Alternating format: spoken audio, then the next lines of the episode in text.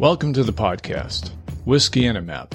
Stories of adventure and expeditions as told by those who live them. I'm your host, Michael Reinhardt.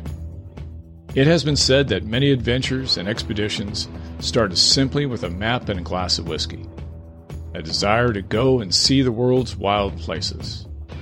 You're invited to pull up a chair, pour yourself a glass of your favorite whiskey, and join us as we hear stories from another one of our friends just returned from the field.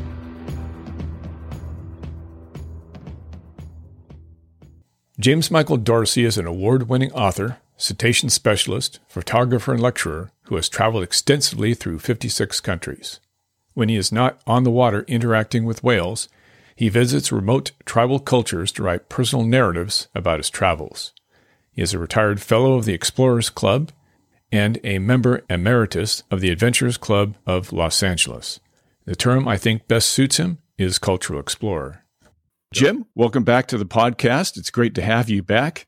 You're actually our first repeat guest, and it's quite fitting since I really enjoyed the stories that you told us at the last episode. A lot of people did. So, welcome back. It's good to be back. It's it's been three years, and uh, yeah, there's a lot of new stories to be told. So I'm very happy to be here again. Yeah, we're anxious to hear them. But before we start, as is the custom here, do you have a good drinking story for us?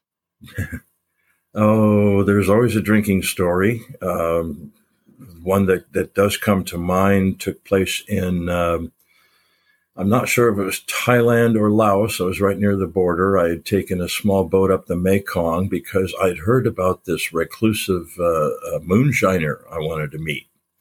And I found him out in the jungle, and he had quite an apparatus built there. He had a massive operation going, and he was employing local tribes people to collect scorpions and snakes and what have you because they make this stuff called cobra whiskey and they put these dead insects inside the bottle and the stuff goes crazy. The tourists buy it like crazy. So I was helping this fellow fill these empty bottles with scorpions and snakes and spiders and what have you. And he kept plying me with his moonshine. And uh, he had this pet monkey that was on a, a platform sitting right behind us. And every time he would give me a shot of this moonshine, he would fill this little thimble of the monkeys with his moonshine. And the monkey was drinking this stuff like it was water. I'd never seen anything like that. The monkey got really kind of wasted, as I did and didn't even realize it. And it turned out into a, a, a full scale drinking contest, me trying to match the monkey shot for shot. And I was just about ready to call it quits because this is like a four pound monkey and he's out drinking me. When all of a sudden it was like a, a, a Sam Peckinpah Western when he falls over in slow motion, bounces, and passed out drunk, which was just a few seconds before I would have done the same thing. I guess I, I I'm not proud of it, but I was able to outdrink a four pound monkey. Well, I imagine that monkey had a bit more practice with that particular moonshine. Uh, he he was very used to it. Yeah, so uh, that was a massive amount of stuff he consumed that day. What did it taste like? Very bitter. That's that's my memory of it. I I basically fell asleep in the boat on the way back to my hotel, and uh, when I got there, I found out that my I was missing twenty dollars, and I had two bottles of Cobra whiskey in my bag. So that was the exchange the fellow made while I was under my cups. Well, maybe just a little bit to uh, take the edge off in the next morning. Yeah, hair of the dog, as it were. It's funny you mentioned uh, moonshine. One of my favorite pictures in our family albums is a picture of my great grandfather. He's in the mountains of Tennessee, dressed in his Sunday best, and he's out in the woods. You can clearly see that. And he's standing next to a still. Apparently, he was so proud of it, uh, being a moonshiner, but he was so proud of his still. He, he got somebody to come out there to take his photograph way back in the day, uh, posing with his still. So I guess I can I can relate a little bit with that from a family aspect. Yeah, that's great history now. I understand that she had some interesting experiences in China. Would you like to share those with us? Yes, I went into northwestern China, Xinjiang province to be exact. This is the homeland of the Uyghur people who have been in the news lately. When I went there, uh, an open rebellion had just started against the ruling Han majority because most of the Uyghurs are Muslims and uh, religion is poison in China. And so the Chinese government had raised the exit fees for a visa to make the Hajj to Mecca from a couple hundred dollars to several thousand, which made it impossible for most of the Uyghurs to make the Hajj. So there was an armed rebellion that started over 10 years ago, and I went not long after that to see some of this. It kind of quieted down for a while. Lately, just last week, I've been getting reports from friends of mine over there that they're just going door to door and, and people are disappearing into trucks at night, never to be seen again. So it sounds like a full scale genocide is going on at this point. But at the time I went there, I, I was more interested in, in other things besides the Uyghurs. Uh, Northwestern China is a land ruled by lamas and superstition and, and spirits. I went into this national park way up in the mountains, in the Altai Mountains. This is a point where Russia, Afghanistan, Mongolia, and China all come together at one point. And it's primarily Mongol people up there. Uh, I got to work with a Mongol eagle hunter, and this is when I learned that the, the local people claimed that this was the last stronghold of Genghis Khan before he rode west to conquer Europe. So I went up into the mountains, quite high up, and I was traveling with another friend of mine. We got to this alpine meadow, as the best I could call it. We were probably like 10,000 feet up in this giant valley of boulders.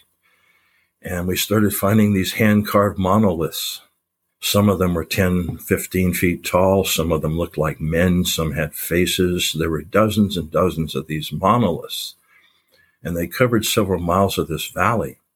So we met a local lama who told us that Genghis Khan, whose name was Temujin, I believe, I can't re- recall it right offhand now, he himself was a shaman. And he conducted religious ceremonies at this place. And he is the one who had these monoliths carved and erected. And apparently, very few people know they're there. I took a lot of photographs and I published a couple stories about these. But uh, the local people all swear that that was where Khan kept his army quartered during the winter before he rode west to conquer Europe. And they also claim that uh, since they would ride all day without stopping, they would put meat under their saddles to tenderize it while they rode, and that was the uh, beginning of steak tartare.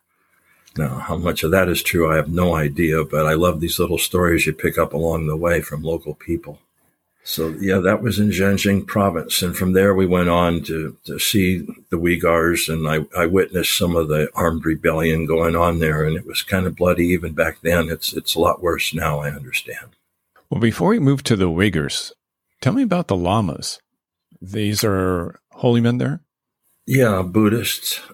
They uh, there are shrines everywhere, uh, animist shrines, piles of rocks with with wood stuck in them and prayer flags and what have you. And uh, Genghis Khan was considered uh, a, a shaman who followed Tengrism, which is a form of animism. It involves ancestor worship and that sort of thing. Tengrism is still alive in the Altai Mountains of Western China. There's, if you go into any home there, most of the people live in yurts. There's also a lot of old log cabins left by Russian loggers that the Uyghurs have moved into.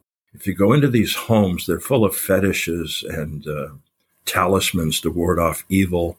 And they all have a portrait of Genghis Khan hanging on the wall with white kata flags draped around them. He's, he's a semi deity in that area to this day it, it's a combination of, of Lamaism and uh, mountain superstition and all these different religious beliefs thrown into one. The local people would wear a chicken leg around their neck uh, to ward off evil spirits. If I went into the tiny little town, the area was called Kanas. It's a Chinese national park way up in the mountains. And the little town was called Hemu And if you go into any of the stores, you would find animal parts for sale for potions and spells and magic and what have you. It was uh, very surreal. In fact, while I was there, I, I had no idea until it happened. There was a full solar eclipse. And the only reason I knew it was happening was because I heard people screaming and they were falling to the ground and covering their heads. Uh, this, this is such a, a rural area. They had no idea of what was going on or the science behind it. And, and I was witnessing this primal fear from a, a natural act of, of nature. It was pretty amazing to see. Fascinating. A glimpse into a culture that's thousands of years old and still practicing a lot of the uh, the old traditions. Yeah, and in fact, there was a, a, a Chinese military base there. It was basically unoccupied except for a handful of guys who were very lethargic pulling guard duty. And I actually slept in that barracks one night and I was wearing a, a Chinese army officer's overcoat when the eclipse happened. And I ran outside in that overcoat to see what was going on, not thinking I could be in real big trouble here impersonating a Chinese soldier. And I actually got saluted by one guard before he ran off. So I got out of that coat real quick when I realized what I was doing. Yeah, and you don't want to be conscripted. Not not that army, no. And how long were you in that area? About three weeks. Uh, I started actually in Beijing during the Olympics, thinking I could slip into the country uh, unnoticed, which was a total misnomer. Uh, you are you can travel independently in China, not on a tour, or, but you will have a government overseer following you every step of the way. It's inevitable because it is a police state. And I, I saw so many people following me around. Uh, I guess they would pass me off as I would go from one city to another. And someone would always pick up my tail and, and be following me. Yeah, it, it's, it's, it's just the way it is. But anyway, I witnessed tens of thousands of homeless people that were herded out of Beijing so they would not be seen on camera during the Olympic Games. China did not want the world to see that. And an interesting fact was that at night, when I would be in a hotel, I was trying to watch some of the Olympics and uh, they would broadcast Chinese athletes, but as soon as any other athlete from another country was competing, they would switch the uh, switch over to martial music and show the flag. They would not show international competition you know, within the country. Interesting. Yeah, when you went to the western part of China, did you have an interest in following the trail of Genghis Khan? Not particularly, no. Nobody knows exactly where he was, you know, or where he is buried to this day. I know there's an expedition using LIDAR right now, ground penetrating radar, who believes they may have discovered a, a tomb, I don't know if it's actually his or not. But the story was that once he died, uh, thousands of horsemen rode over the grave so there would be no markings left, and then they were executed themselves. So no one could tell where he was buried because eh, someone would dig up the body, I'm sure, if they knew where he was.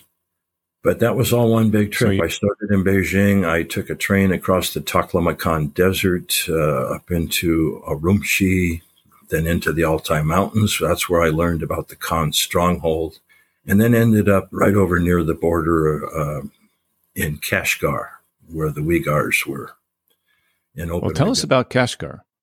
Oh, it's a, it was a big modern city the hotel I ended up in, I found out later was actually a, a former brothel at, at the old Soviet embassy. Uh, all the rooms were pink and green inside, and there were doilies and, and uh, lace curtains.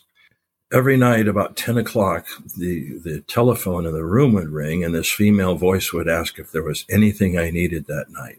And uh, I always politely declined every offer.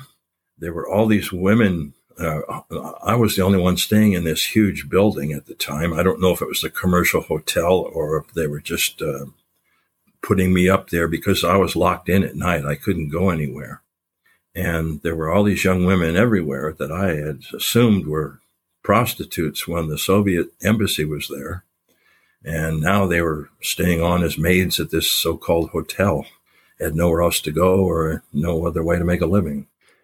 And that's where you came in contact with the Uyghurs?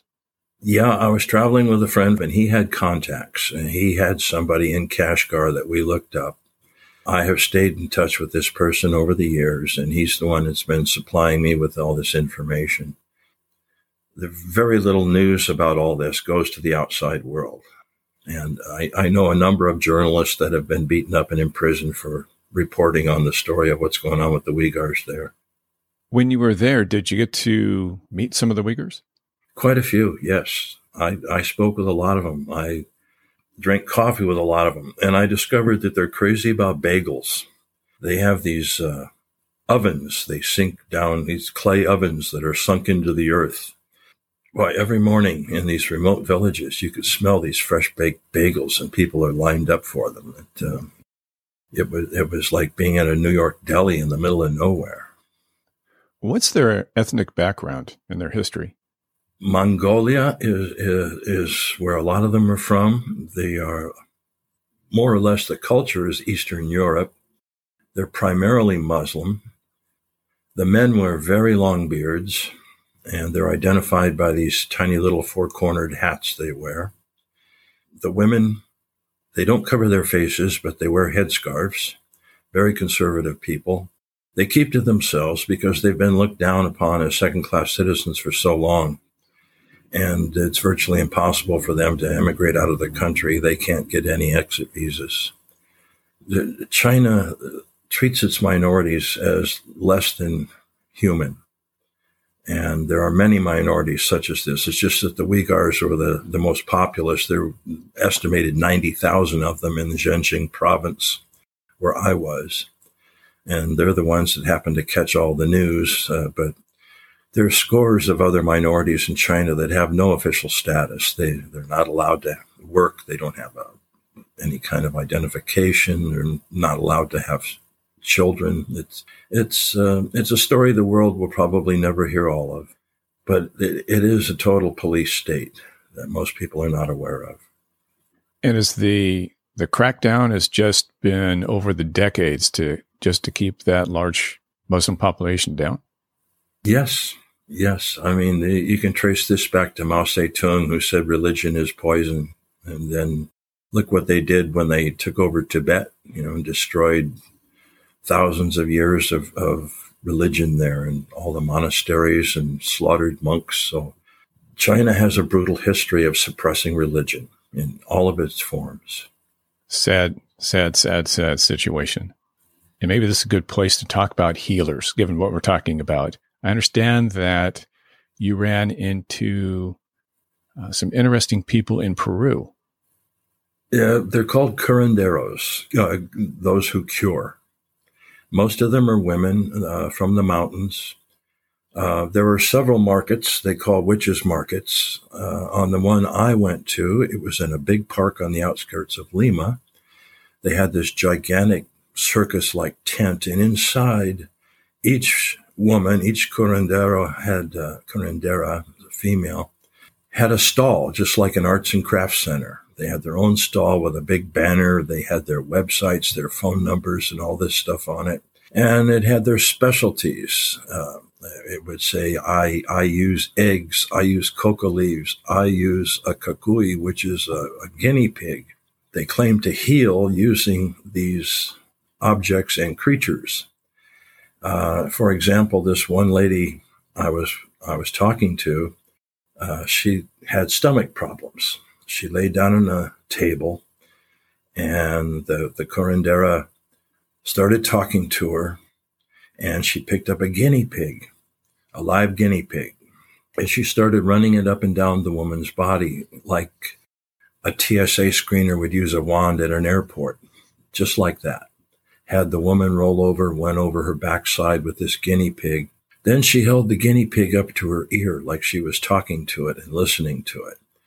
And she told the woman that she had cancer, but the pig had told her it would be all right and was going to take care of it. Then she took the pig and she put it on the woman's stomach and she held it there for several seconds.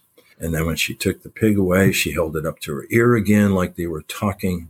And she told the lady, You're going to be fine. And the lady got up, paid her, thanked her, and walked out. And I saw dozens and dozens of people doing similar things. Uh, this is all an act of faith. It is it is so ingrained in their culture there, and they believe in these healers. So whether they're actually healing anything, they're certainly making people believe that they are, or people want to believe that they are. But this is a weekly event where they come out of the mountains and they gather in these these witches' markets. They're called. Uh, you were, you were going to say well, I was going to say or ask if you ever witnessed anything actually happen as a result of going to these healers. The only thing I saw that really struck me this one fellow had a compound fracture in his leg. The bone was sticking through it.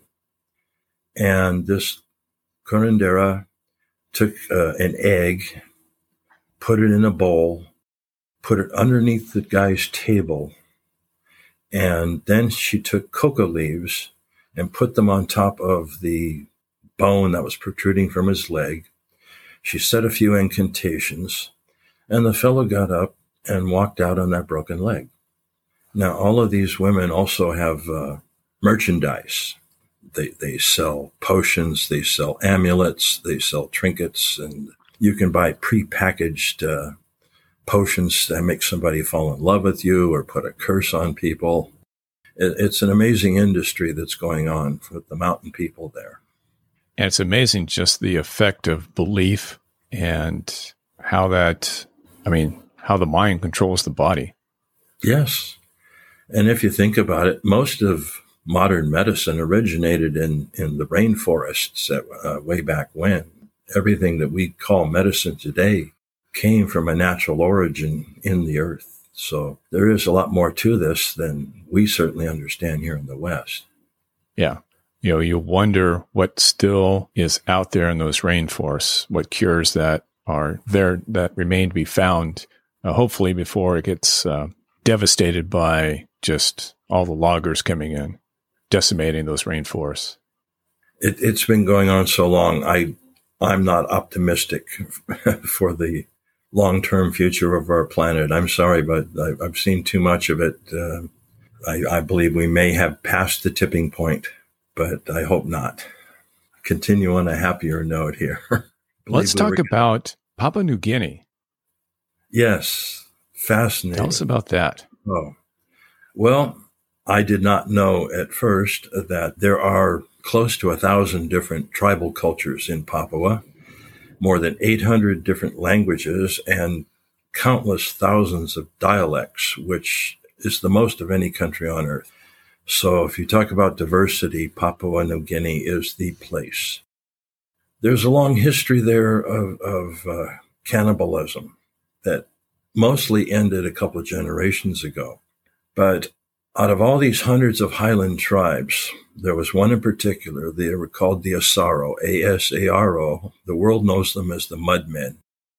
And the story, as I was told by several of them, was that about two to three hundred years ago, the Asaro were very quiet, peace-loving people who kept to themselves, one of the least warlike tribes in all of Papua. And they were regularly being raided by stronger tribes who would take their women and their pigs, not necessarily in that order, but those are the two main valuable things in that area.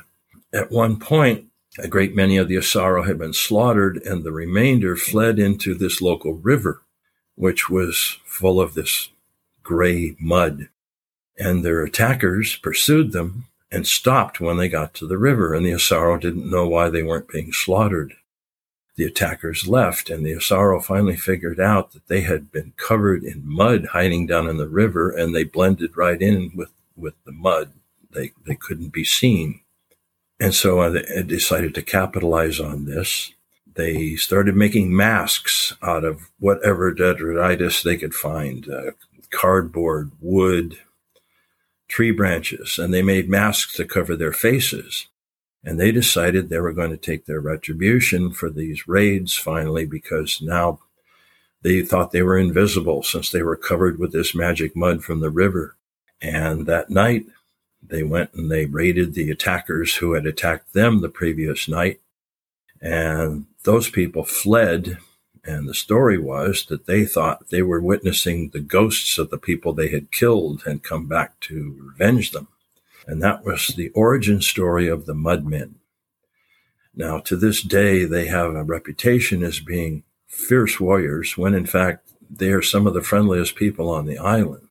There are still very warlike tribes in the highlands, but the Asaro are not among them. They have almost totally turned commercial now, putting on exhibits of their how how they prepare themselves, how they coat themselves with mud.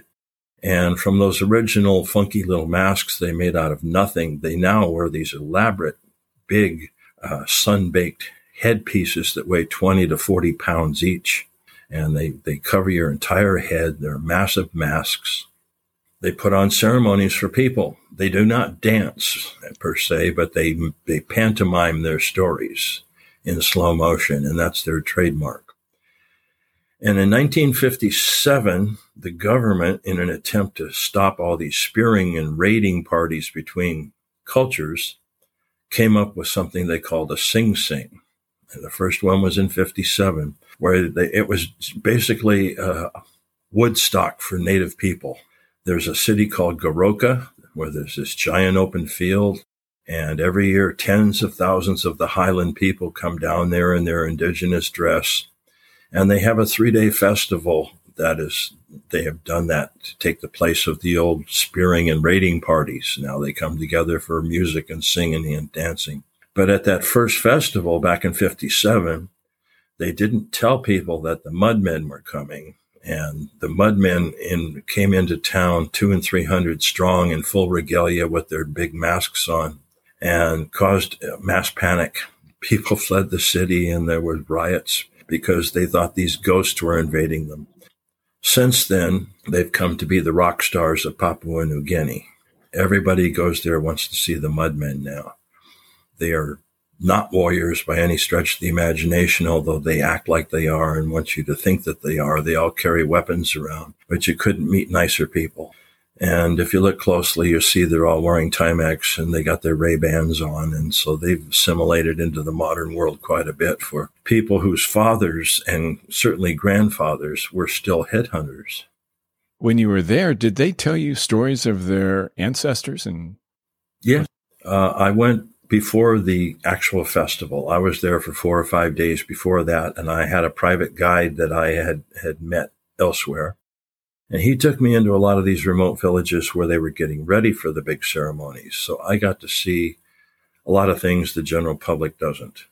And they took me into the forest to some shrines where they had skulls stacked up and they had bones of victims from back when and talismans and fetishes hanging in the forest that left by their ancestors. And so I saw a lot of the old stuff that they don't show off anymore because the government certainly doesn't want to promote the image of headhunting. Yeah. Did they explain to you why their ancestors engaged in headhunting, what it meant to them? Not in any great depth. It was basically like uh, they've also been accused of cannibalism because when you defeat an enemy in battle, you cut off a tiny piece of flesh and eat it to take the power from that person into yourself. And that was the same concept with, with taking someone's head. You were taking their power from them. And a lot of the older people still have skulls stashed in their huts uh, that were taken by their ancestors. And they use them for various ceremonies, but I was not privy to any of that. It must still be a special talisman for them. still have special meaning if they've they're still keeping these skulls and bones, still oh, yeah. keeping them in secret shrines. I know they, they they still have ceremonies deep in the jungle that people are not going to see. I mean, not unless you're immersing yourself in the culture. And I usually don't have enough time to do that. Even though I visit a lot of these remote tribes, I'm still just barely touching the surface for their, their histories these are oral societies. They all don't have written languages. So, unless you can find somebody willing to sit down and talk to you for days on end, you're not going to get much more than a superficial look at everything. And of course, you'd have to get uh, a good rapport with the locals to where they would trust you to, to tell you that.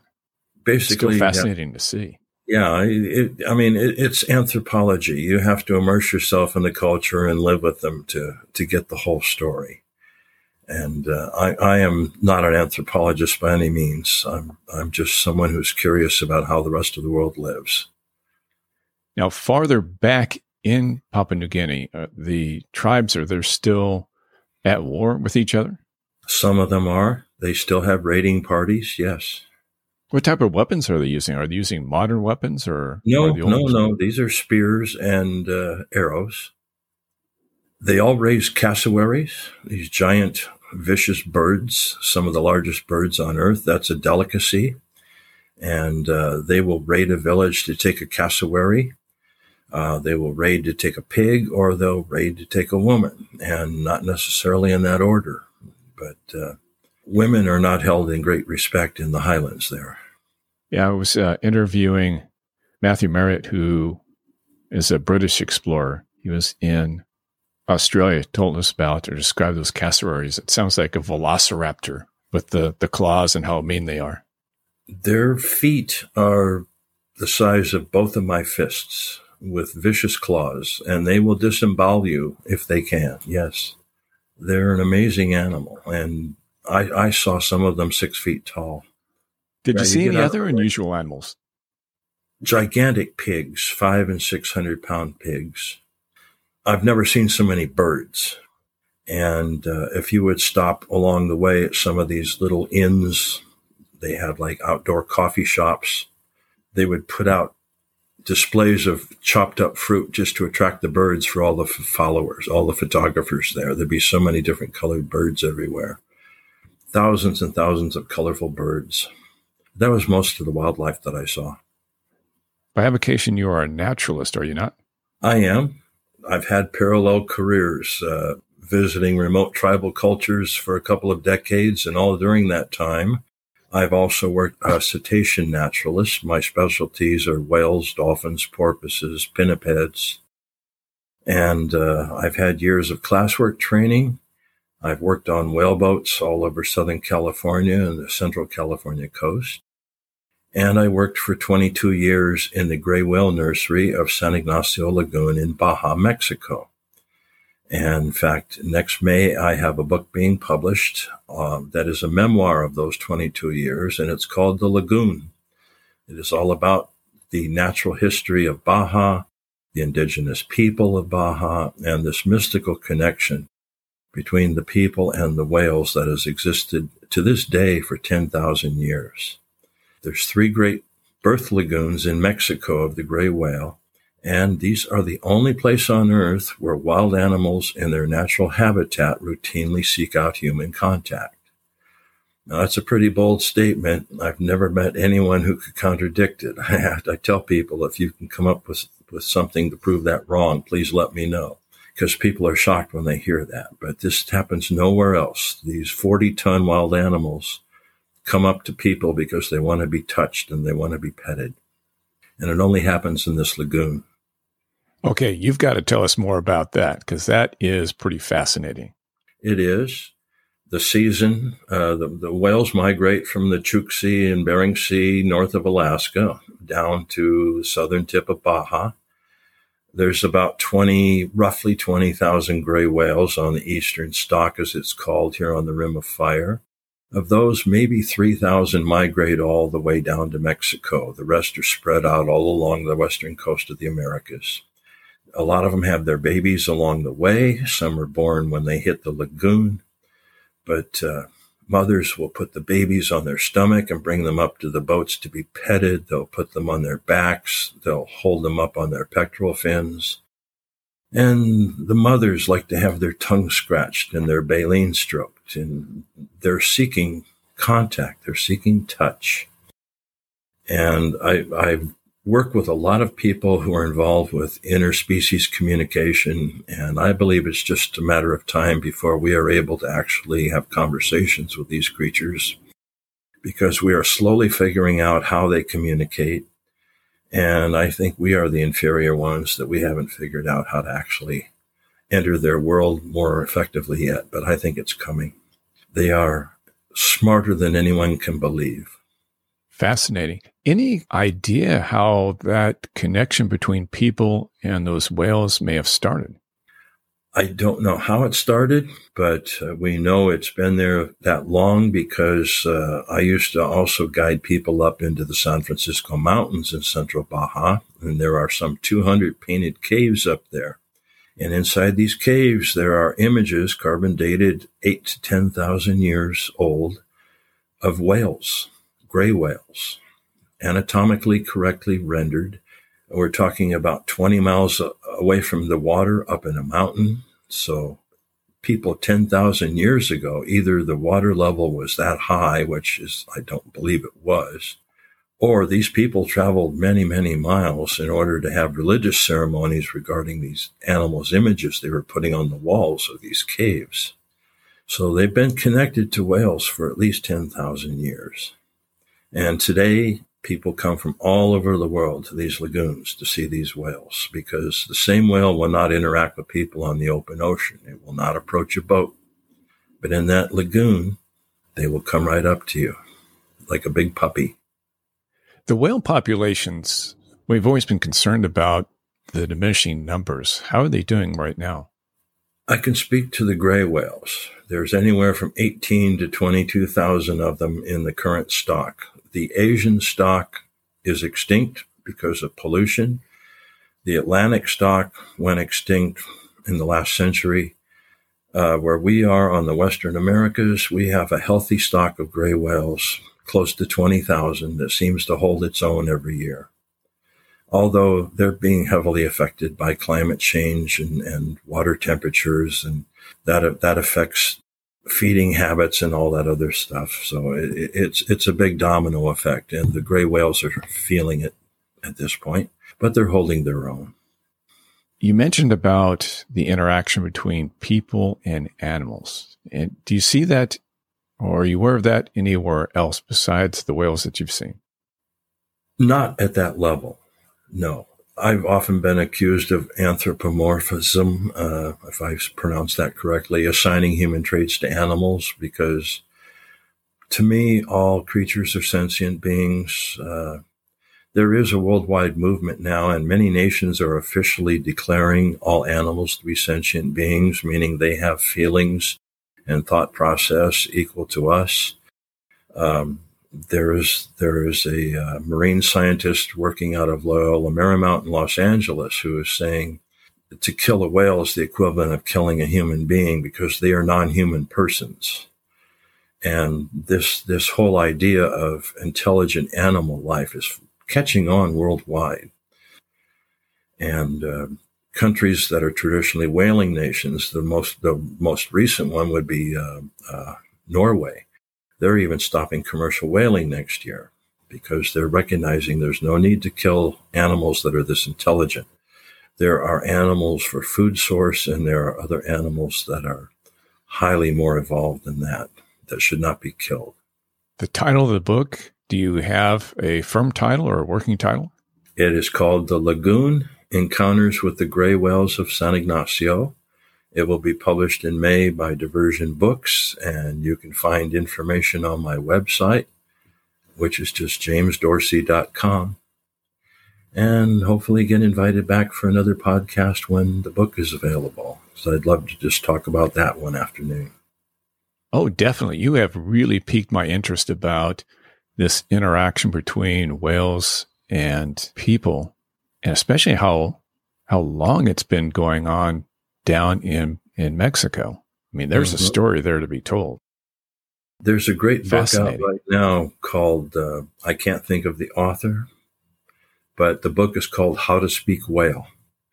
And it is all about interspecies communication and how we are learning to decode the sounds these animals make and how we are taking the first baby steps in really communicating with. It's going to happen at some point. As an aside, how old, how far back do whale species go in the fossil record? I mean, I believe they predate humans by quite a bit. Uh, about 190 million years. Uh, they Just came after bit. the dinosaurs. A lot of people think whales are dinosaurs. They're not. They came much later. But there are skeletons left behind called archaeocetes, which show the progression the animal from a land based to a water based animal. Originally, the early whales had uh, nostrils on the front of their head, just like you and I do. And if you look at these uh, skeletons progressing over the centuries in museums, you can see how the the nostrils slowly worked their way to the back of the head, where they became a blowhole, a breathing hole, as is used today. And it's interesting that toothed whales have a single blowhole and baleen whales have a double blowhole. But they are all warm blooded mammals who breathe air, just like we do. And can you imagine if we do, in fact, begin to understand the level of intelligence of these marine creatures, of these whales, that that intelligence may predate human beings by millions and millions of years? It absolutely could. They may be far more involved than we are. They're just different, and we just don't know how to communicate with them at this point. But as far as I'm concerned, they are among the smartest creatures on earth. You have to put them right up there with elephants and octopus. Most people are surprised yeah, by octopus. two others. Octopus can solve problems and they have a th- thought process that is amazing. Yeah, we have so much to learn. Jim, this has been a fascinating conversation, and you've really piqued our interest regarding the whales and your work with them. So I, I hope that we can get you back on the podcast once the book's back because I've got a lot of questions. I'm sure a lot of our audience would uh, would really be interested in what you what you know and what you see down there. I'd be very happy to come back. Uh, we will stay in touch, and uh, yeah, and it's been good to to be able to talk to people again about this. It's uh, COVID has been a very tough time for a lot of people, and it's good to be able to communicate with so many people again. Absolutely. Well, perfect. All right, Jim, till we see you again, take care. Thank you, Michael. It was my pleasure. Thank you for joining us. We'll see you down the road when we get together again, share a glass of whiskey, and hear more stories of adventure as told by those who live them. Until then, check us out at michaeljreinhart.com, where you'll find more of my work as an adventure photojournalist photos, videos, and articles of interesting people, mysterious places, and exotic cultures from the wild places of the world.